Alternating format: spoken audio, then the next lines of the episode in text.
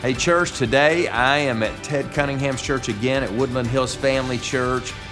Today you get to hear from Ted. He needs no introduction, so just go ahead and put your hands together and welcome Ted Cunningham to the stage. All right. Woo! All right.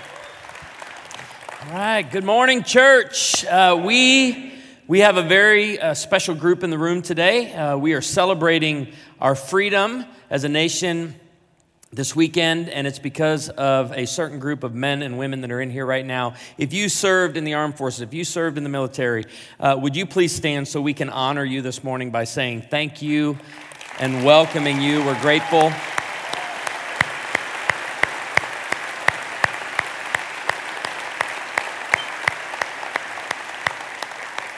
I don't know if you noticed, they still stand at attention. They still stand at attention when asked to stand. We had one in the first service, and I just want to check in this one. Is there anyone here who served in World War II? World War II, if you would stand. Let me see. That they were in the 9 o'clock is shocking, isn't it? Because they're home napping right now, and he deserves it. He has earned it. But you all who just stood have taught us much about loyalty, duty, sacrifice, commitment, and honor. So we say once again, thank you for your service.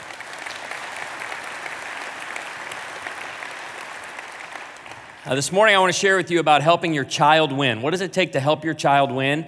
If you're a grandparent, I want you to listen through helping your grandchild win. How do you help a grandchild win? It was 1977. I was 3 years old. And I had to listen to US 99 country music radio in Chicago. I usually was in the back window of my dad's Plymouth Valiant. And country music became part of my DNA. And at 3 years old, Johnny Paycheck had a classic hit the radio. Somebody, don't give it away yet. Don't give away the punchline. Hit the radio. And it was on all the time. It was on the charts forever. And it became part of who I was for a couple of years. And when I was 5, I attended a very conservative Christian school, Marquette Manor Christian Academy in Downers Grove, Illinois. And it was there that I gave my first live entertainment performance. And I gathered my classmates on the playground, and I stood up on the jungle gym. I'm 5, in kindergarten. I'm ready to sing. I'm ready to entertain my classmates. And I bust out this 1977 classic by Johnny Paycheck that goes like this. Take this job and shove it. I ain't working here no more. All right, and then, now listen to these lyrics coming out of a 5-year-old's mouth, okay? My woman done left and took all the reasons I was working for. Sing it with me.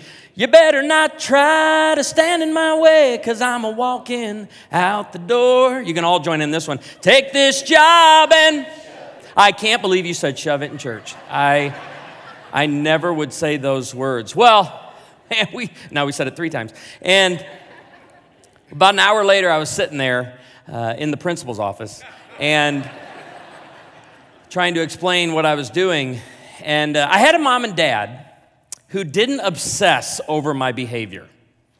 And I didn't realize this, actually, until I was probably in my 30s, that I started to process this with my parents. They weren't obsessors over behavior, and it's come into my life. Some of you are like, wait, what are you talking about? I had parents who were far more concerned about my heart than they were my behavior. Far more concerned about what was going on the inside than what was coming out here and out here. Because they know, according to Proverbs 4:23, above all else guard your heart, for it is the wellspring of life, that everything coming out of here and everything that I was doing was flowing from the heart. So whatever was going on in my life, they always wanted to get into the heart. Why did you say that?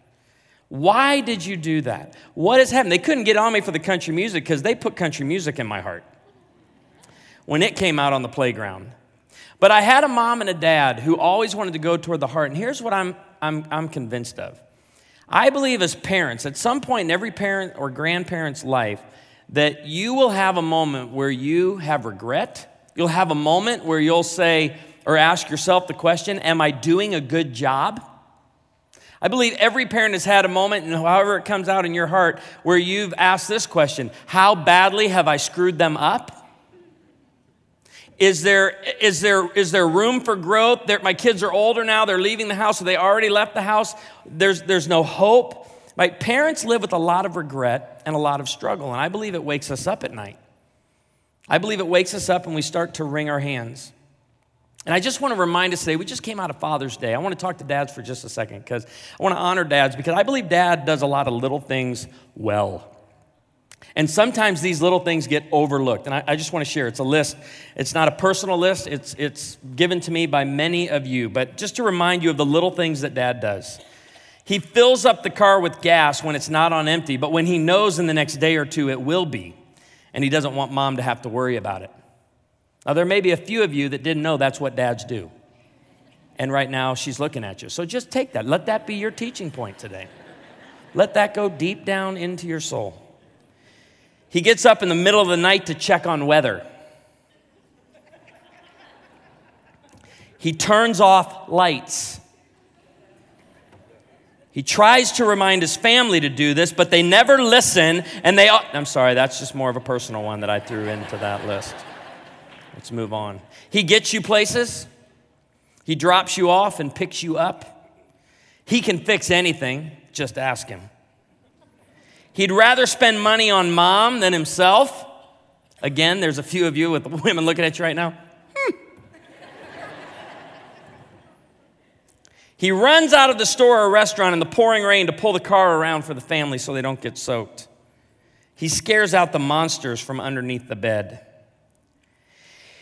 He reattaches that chain to the plastic arm in the toilet because his family never hears the toilet. I'm sorry, again, that's a personal one. He tells lots of jokes, even though he often forgets the punchline. How many of you had a dad who loved telling jokes but was terrible at telling jokes? Would you go ahead and raise your hand? That was my dad. He always led out with the punchline, and I tried to help him. Dad, you can't lead out with the punchline. You got to establish the premise first. And we'd be sitting around the table and he goes, have you guys heard the latest Cubs joke? Dad, that's the punchline. You got to hold back on that punchline for just a minute. Tell the premise and then we'll laugh. Dads. He shakes his head gently in disbelief when his children risk their lives and then says, do it again. He says, I'm sorry. He makes unpopular decisions and stands by them. And I think when we wake up in the middle of the night thinking about our kids and thinking about our greatest struggle, today we want to pivot. I want you to leave encouraged, inspired, challenged, yes, understanding the most important thing you need to be doing as a parent. Moving off of our greatest struggle, realizing this side of heaven, we're probably going to always have that struggle. Realizing that these are serious issues as we talk about the struggles, yes, but they're not the priority. They shouldn't be your primary focus, mom. They shouldn't be your priority, dad. We want to pivot as we talk about greatest struggle and toward our greatest responsibility. My greatest struggle as a parent is balance. Monday, Tuesday, Wednesday, I am BFF. Thursday, Friday, Saturday, I'm dictator. I can do this in a day. In the morning, I can be BFF and dictator in the afternoon. I swing from permissive parent to dominant parent. I was at family camp this week, Taneycomo family camp in Branson. And I said, I'm going to give you 24 hours to think about this, but would you just think about your greatest struggle for the next 24 hours as a parent, your greatest struggle as a parent, bring in tomorrow, we're just going to pass the microphone around, and I think it'd be great if we all shared our greatest struggle and then observe one another the rest of the week living out that struggle. Don't you think that was a good idea? I thought it was a good idea. Everybody came back, and I had to shut it down because we could have went on and on and on and on and on. Everybody wanted to share, and I wrote a few of them down. I'll share with you. One mom says, if I could just stop yelling so much. Another mom said, I'm too task-oriented. I go throughout a day getting a lot of stuff done, which moms are great at getting stuff done. She says, but at the end of the day, I sit there and go, what conversations did I have? I just felt like everything today was barking orders at the kids. That's one mom's struggle. A dad said, we can't seem to get on the same page with our parenting styles. Another dad admitted, when I discipline, I crush my child's spirit. Another mom said, I have too high of expectations on my 5-year-old. Another mom said, I'm obsessed over health and germs. But we fixed her that week. I gave all of her kids cigarette butts to chew on all week long. So we're hoping her therapy's continuing well. Another mom said, I parent out of fear. I don't want to be that parent. Another dad ended our time, and he was honest by saying, I'm actually afraid of one of my kids and the harm that he can do in our home and to us and to his siblings. So we could do a whole morning on parenting struggles. We could do a whole series on parenting struggles, but we want to pivot today from our greatest struggle to our greatest responsibility. And in Proverbs 22, verse 6, we read a verse that has rested on Christian parents for so long. And oftentimes we misunderstand what a proverb is. Before we even see the proverb, we misunderstand what a proverb is. A proverb is godly principles for godly living to play out in our daily lives. Okay, they're tendencies, not absolute promises.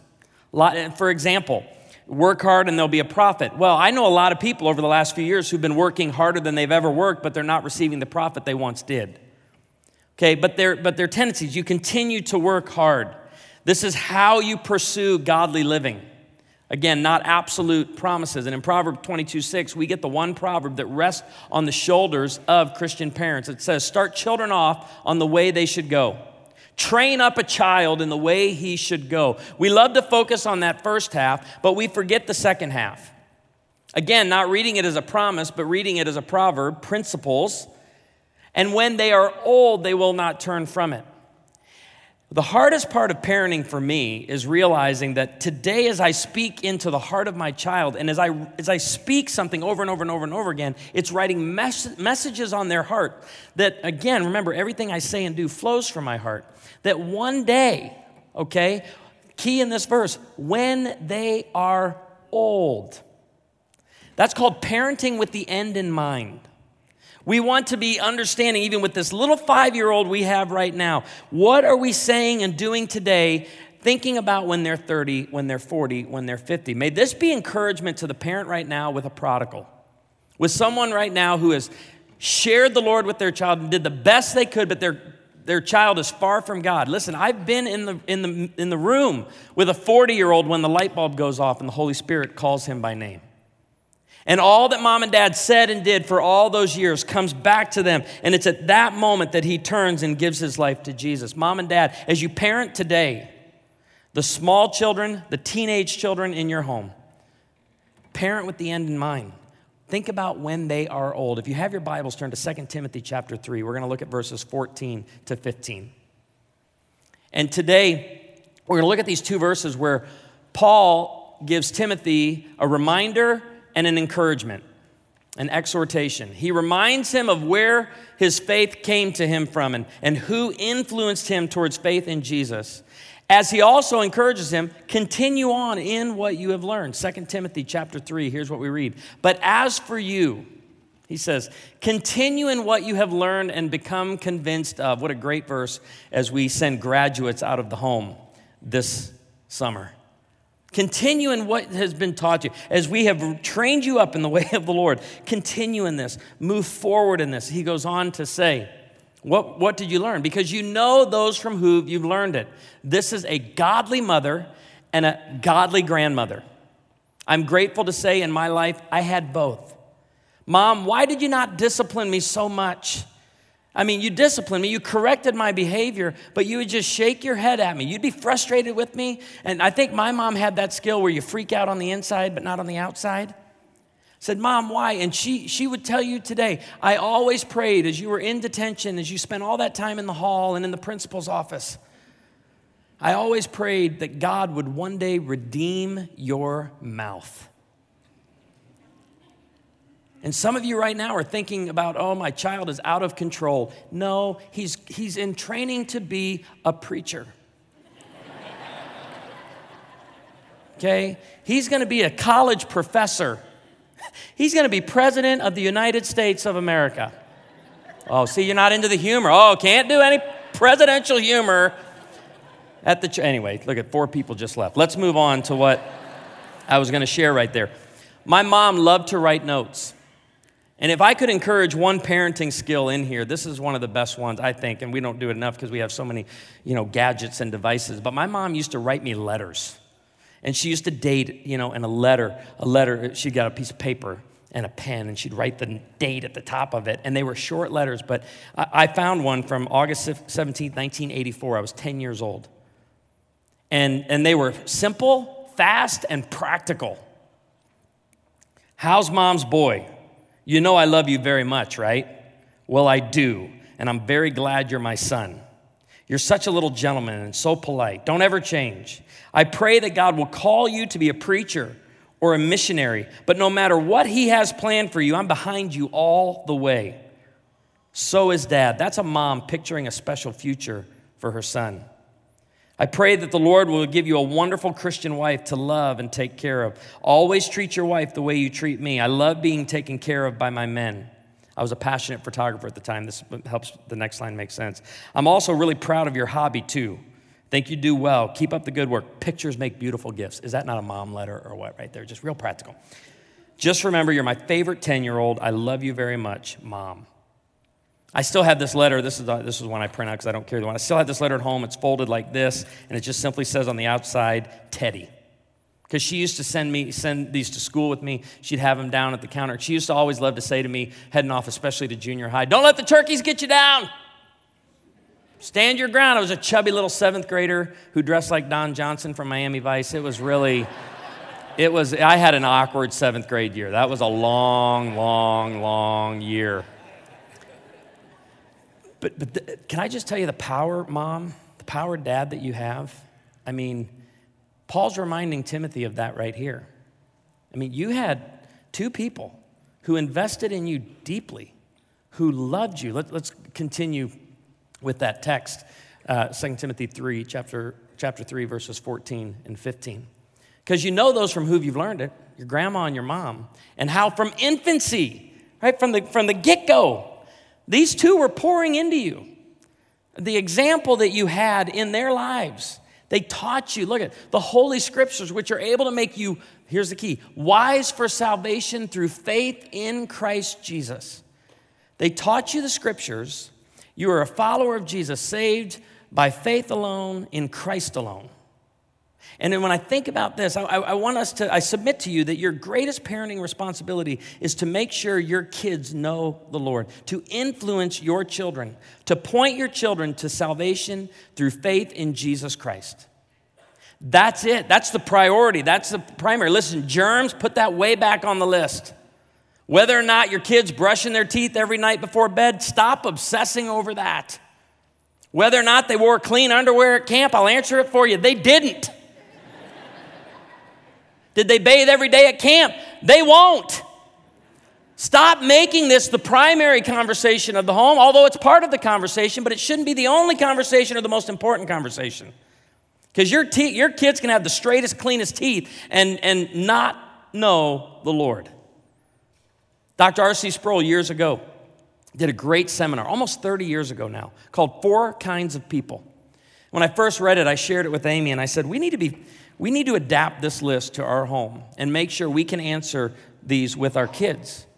So we adapted his lecture to more of a family approach and looked at four types of children that are in the home today. The first one is what we're going after, children who are Christians and know it. Children who are Christians and know it, and they can give you an answer for the faith they have within them. They can speak boldly about the name of Jesus. They can proclaim faith alone in Christ alone.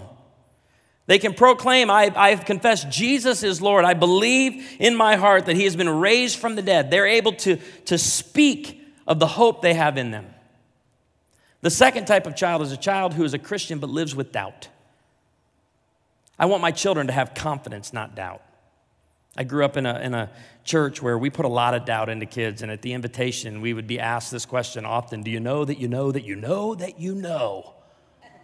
Well, I thought I knew. You put it like that, I don't know. Probably not. I mean, I'm telling you, I don't want kids who live with doubt. I want kids who have a confident faith. And when asked about it, they're not shaky in their delivery. They're able to answer of the faith they have in Jesus. The third type This one scares me. Children who are not Christians but think they are. And when asked of their faith, they give bad answers. I'll give you a few of them. Do you have faith in Jesus? Well, my parents are Christians. Listen, your parents influence you, but your parents' faith is not your faith. You yourself must profess faith in Jesus. I grew up in a Christian home. That's great for a godly heritage like Timothy had, but Timothy placed faith in Jesus. Your heritage is your influence, but it's not your faith. The other one I often get is I was baptized as a child. Baptism is what you do after salvation. Baptism is the step of obedience that you take where you profess faith in Jesus. It's an outward expression of an inward decision. That is not your salvation. Don't hold on to your baptism from infancy as your salvation. I hear people tell me, when I ask, are you a Christian, young man? Well, let me tell you some of the stuff I've been doing. Let me tell you can be a Boy Scout, you can be a Cub Scout, you can have all the badges, you can do all sorts of great things, but we don't believe in salvation by addition, where you just add up and do a bunch of good stuff. We don't believe in salvation by subtraction. Your answer when asked about your faith is not, I stopped doing this. No. I tell my kids all the time, there's not a cosmic scale in heaven that when you get there, you step before it and all your good stuff is placed over here and all your bad stuff is placed over here and you're just hoping the good outweighs the bad. No, it's because of Jesus. Faith alone in Christ alone. He is your salvation. I don't want children who go, I'm a Christian, but then they're not. And the fourth one are children who are not Christians and they don't give it a second thought. It's never on their radar. And mom and dad, if I could just encourage you to make this your greatest responsibility, pointing your children towards the Lord. Children who are not Christians and don't give it a second thought, make it the priority of your home. Now, dads, this instruction to our children comes to you with a warning.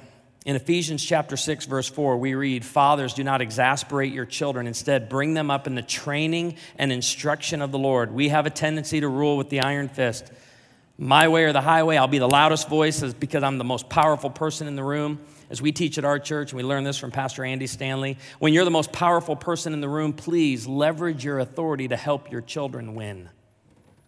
Don't use your authority to make life good and easy for you. Leverage your authority to help your children win. Grandma, grandpa, when they're with you, leverage your authority to help your grandchild win. When you read the Proverbs, there's 21 Proverbs that speak directly to a father's role of instruction and imparting wisdom and influence. 6 of the times it's sharing what the role is. 11 of the 21 times, young person, please hear this, is your response to that instruction. A couple of examples, Proverbs chapter 4, verse 1. "Listen, my son, to a father's instruction.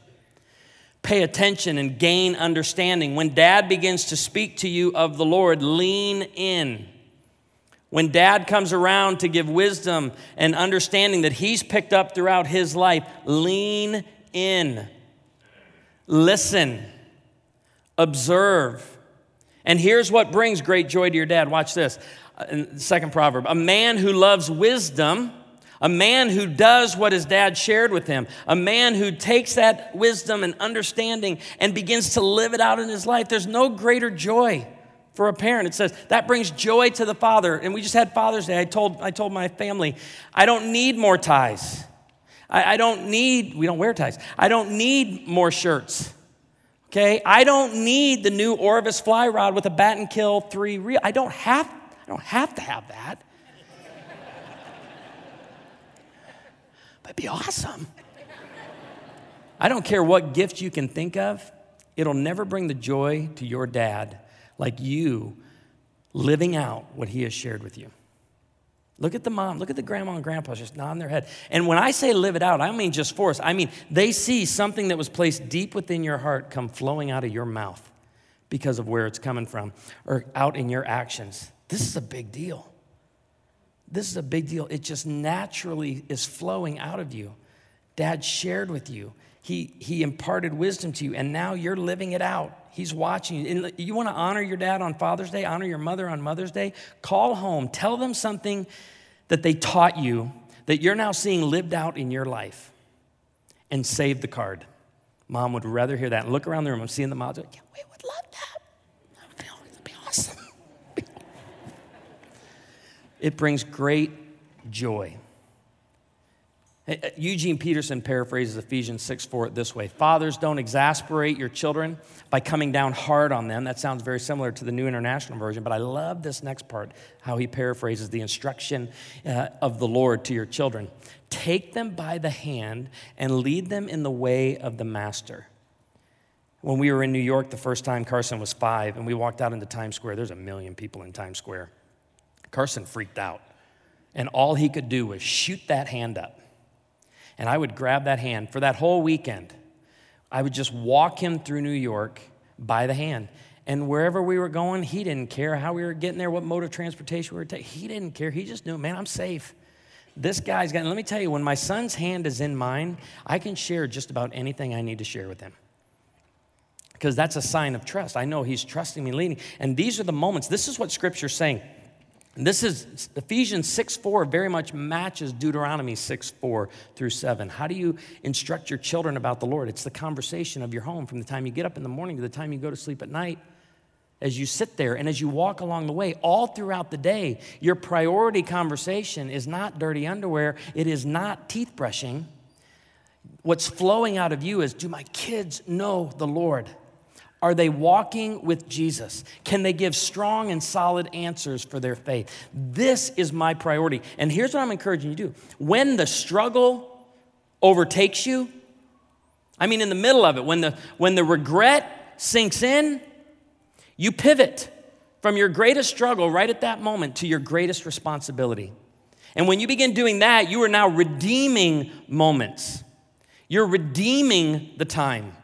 You're redeeming moments to turn them into spiritual truths. I brought a couple pictures to illustrate this. Let me show you the first one.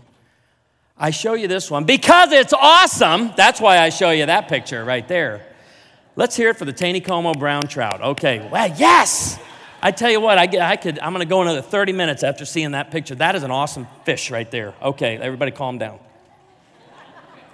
That's a Taneycomo brown trout, about 4 pounds. I'm a passionate fly fisherman. And I'm not saying I'm expert. Passionate is what I said. And so when I hook one this size, I just go nuts. But let me tell you, I've been teaching my kids how to fly fish. And let me tell you, and I didn't pick fishing for men. Some of you are going to go, oh, you should have went it. No, I'm just, home family discipleship plays out in this stream every time we go down there. In Branson, we have these old guys that love to fish. And one guy's name is Duffy. And he literally fishes Taneycomo at the Table Rock Dam 300 days a year. And he's the brilliant one. And the first time I took Corinne fishing, you know, Yoda was standing in the stream down there. And Corinne came walking down, and Duffy saw her, calls her over. And I said, go. I said, he's the smartest man on Taneycomo. He catches all the fish. See, Duffy knows how the water temperature, the clarity of the water, how much they're, you know, bringing down out of Table Rock. I mean, he understands how all that, so he knows exactly where the fish are. Show this next picture. This is why everybody fishing stands right by him. He never fishes alone. You always, like, if you see Kevin Van Dam out on a lake, you go park by him. You cast where he's casting. He calls my daughter over, sees what I've rigged up for her. He's okay with it, but he adds another line to it, and he adds a dropper and puts a scud on there, and he's fixing it up. And then he steps out of the way, and he says, I want you to take my spot. I go, Corinne, you just hit the lottery. This is a big deal. This is like Johnny Morris giving you a Bass Pro Shop. Get in there. She goes in there. She starts catching fish. I walk down a little bit with Carson. I'll show you this picture. Carson on the stream, and you think he has a fish on, but I just have Amy tugging on the line outside the picture, so it makes for a lot better picture, doesn't it? No, that's a real fish.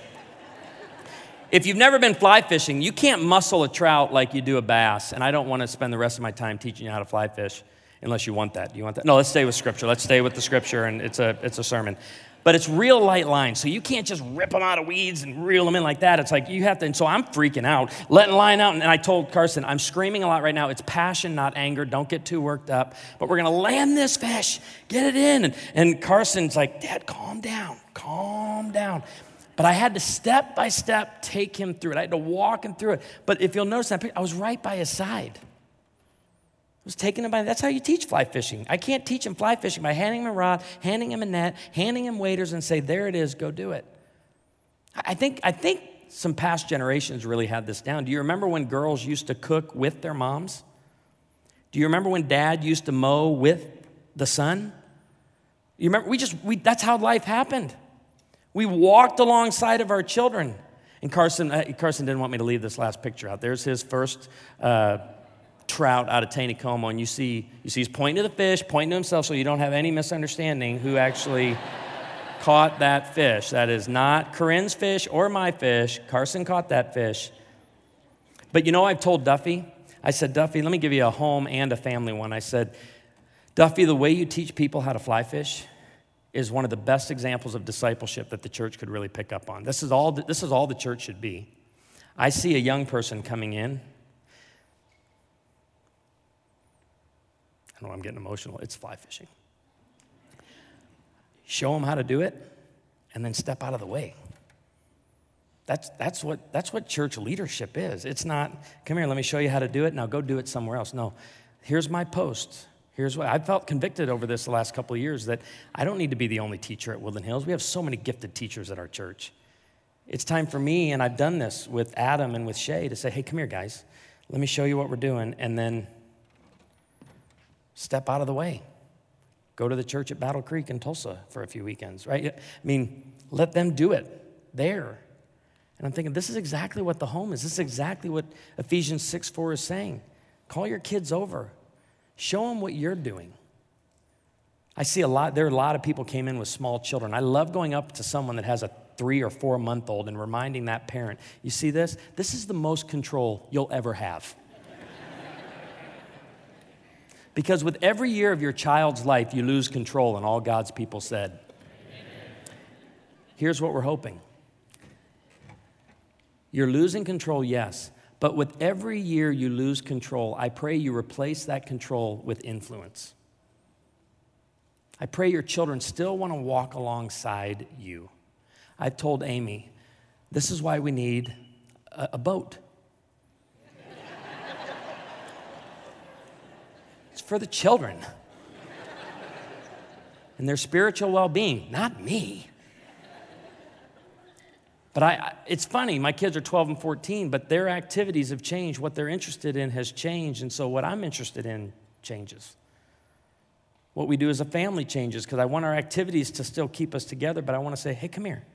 Let me show you this. Let me speak to this, and then let me step out of the way, because I'm not going to be here forever. One day we're going to send you out of this home. Your mom and I are going to party like it's 1999, but that's other than that. You've got to be ready to go. Our family just took a 3-week trip we've been planning forever through Europe. And we were gone for the whole month of May. And you know, Gary Smalley says, if you want to have a close-knit family, you have to camp. Camping is the key to a close-knit, just keeping a family together for long periods of time, establishing chaos in the home and struggle and strife and things burning, and all this is very important. Near-death experiences, this bonds a family. Well, 3 weeks on the road with your family can be very challenging. It can be very challenging. Like, I was saved 3 times on our trip. I got to be real honest with you. I mean, I was just worn out. At the very end of our trip, our last stop, Copenhagen, Denmark, we were there. We traveled with friends for a while, but then we broke off on that last day, and we were in Copenhagen, Denmark, and we're walking through a very iconic area that's on all the pictures and stuff, and we were getting hungry, and I said, oh, look at, there's an Irish pub, and this is, you know, my confession to you, I love Irish pub food, and primarily because Ancestry.com says I'm 16.7% Irish. No, I'm just kidding, I made that up, but so did they. Okay, so I see it, I go, hey, let's go in there, it's empty, but one lady, she's outside smoking, and has her drink, and she sends us in, and we go in, we sit down as a family, and we're debriefing our vacation. And she walks in and sits down at the table next to us. And she just hears our family talking. Irish lady, she gets up, and let's just say she's been at the pub for a while. She's been there for a while. She walks over right in between Amy and I and puts her arms around us. She says, I've been listening to your family. Now, if my accent goes from Ireland to Australia to Boston, I want you to stick with me because I have a hard time keeping the accent down. She says, I've been listening to your family. I like what I'm hearing. But let me tell you something. All right, so she's now going to give us marriage advice. Drunk Irish woman in a pub in Copenhagen, Denmark. She goes, and she looks over at my kids who are sitting across from Amy, and she says this. She calls this of my children. You see these little bleepers? I have to clean this up for you. Because she used the F word. You see these little bleepers? And my kid's like, whoa, wow. What in the world? These two little bleepers, they're going to leave you one day. And then what do you got? I'll tell you what you do. When the bleepers leave, you tell them, bleep off. And I'm sitting there going, oh, my goodness. 15 minutes. 15 minutes. She says, you got to have something strong. I mean, she's just brushing my kids. 15 minutes. We don't get a word in edgewise. If you've been around Irish people drinking, you know what I'm talking about. Not a word in edgewise. She leaves.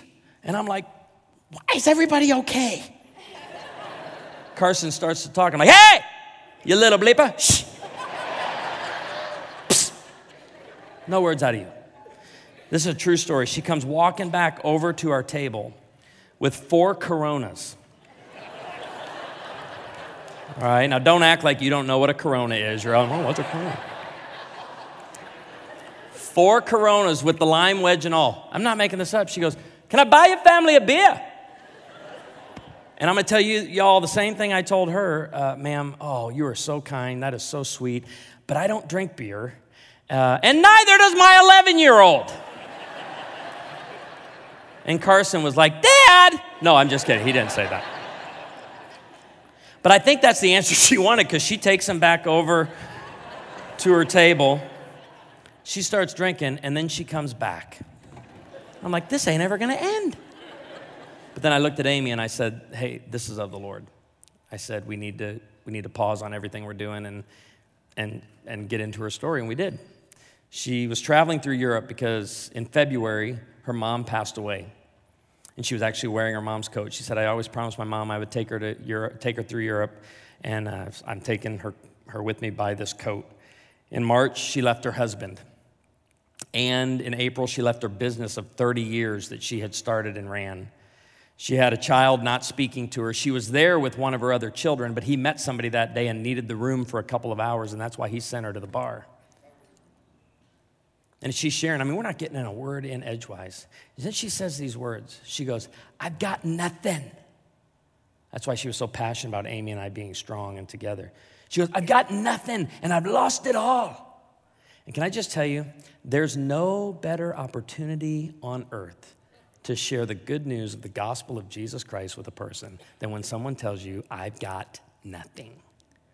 And Amy leans in and says, do you believe you were created for something more than you're experiencing right now? Amy launches it off, and she still won't stop talking. Amy said, there's greater purpose for your life than what you're experiencing, and you're not going to find it in these. You're just not. You can drink 10 of these, 20 of these tonight, and it's not going to take you to a place where you're going to find purpose and meaning. And she starts to listen. And then I said this to her. I said, I am sorry for how much you have lost.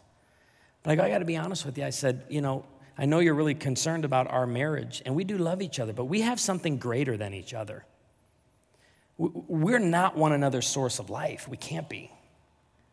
And what I love is, as Amy and I are sharing, our kids are sitting there listening to the whole thing.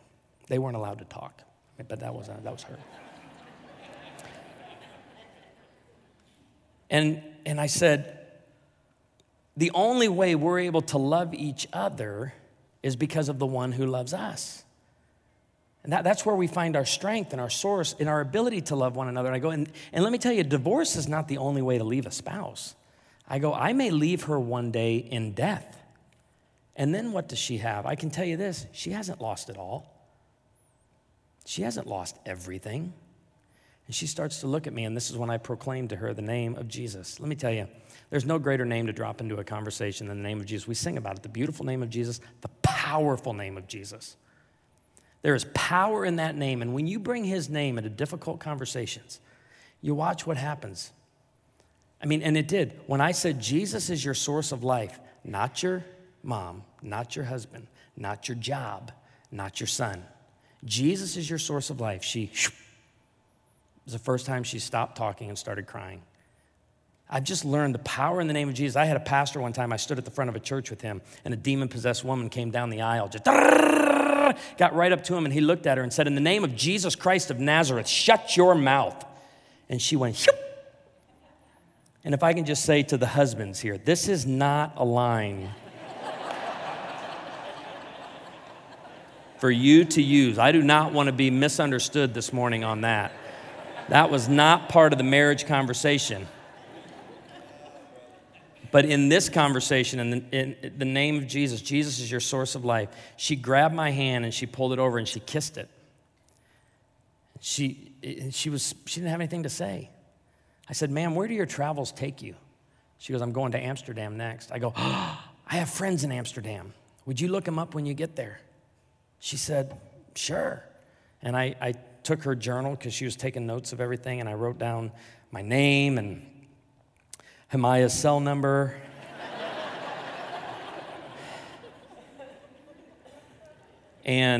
But I said, "I've got friends in Amsterdam, and their name is Hillsong Amsterdam. It's a church." I go, "Will you promise me when you get there you'll look them up and you will go?" And she goes, "Are they Lutheran?"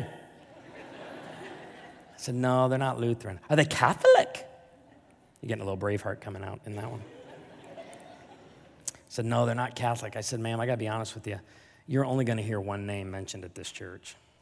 And I said, "It is the name that is above all names. And it is the name that one day every knee will bow and every tongue will confess."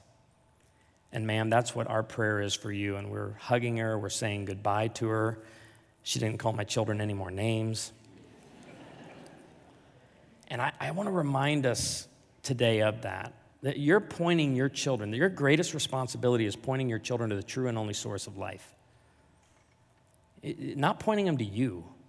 We're connecting with our children too long, too often, too much to where it's like, I'm never letting, no. Your job as a parent, according to Genesis 2:24, is that they're one day going to leave you. The bond between a parent and a child is not as strong as the bond between a husband and a wife. That the Irish lady had right. But your children need to leave the home knowing who the true and only source of life is. It is Jesus. It's not you. It's not their college. It's not their education. It's not their job. It's not money. Jesus is their true and only source of life. So I'll leave you with this thought. In this week, the chaos, exhaustion, meltdown, shouting, noise, mess, talking over each other, questions, dirty diapers, running out of patience, timeouts, college entrance exams, wedding planning, focus on your greatest responsibility, not your greatest struggle. And all God's people said, amen. Father, it's in the name of Jesus, the powerful name of Jesus, the beautiful name of Jesus, that we come to you. We know there is power and authority in that name. And we speak it today over our children and over our grandchildren.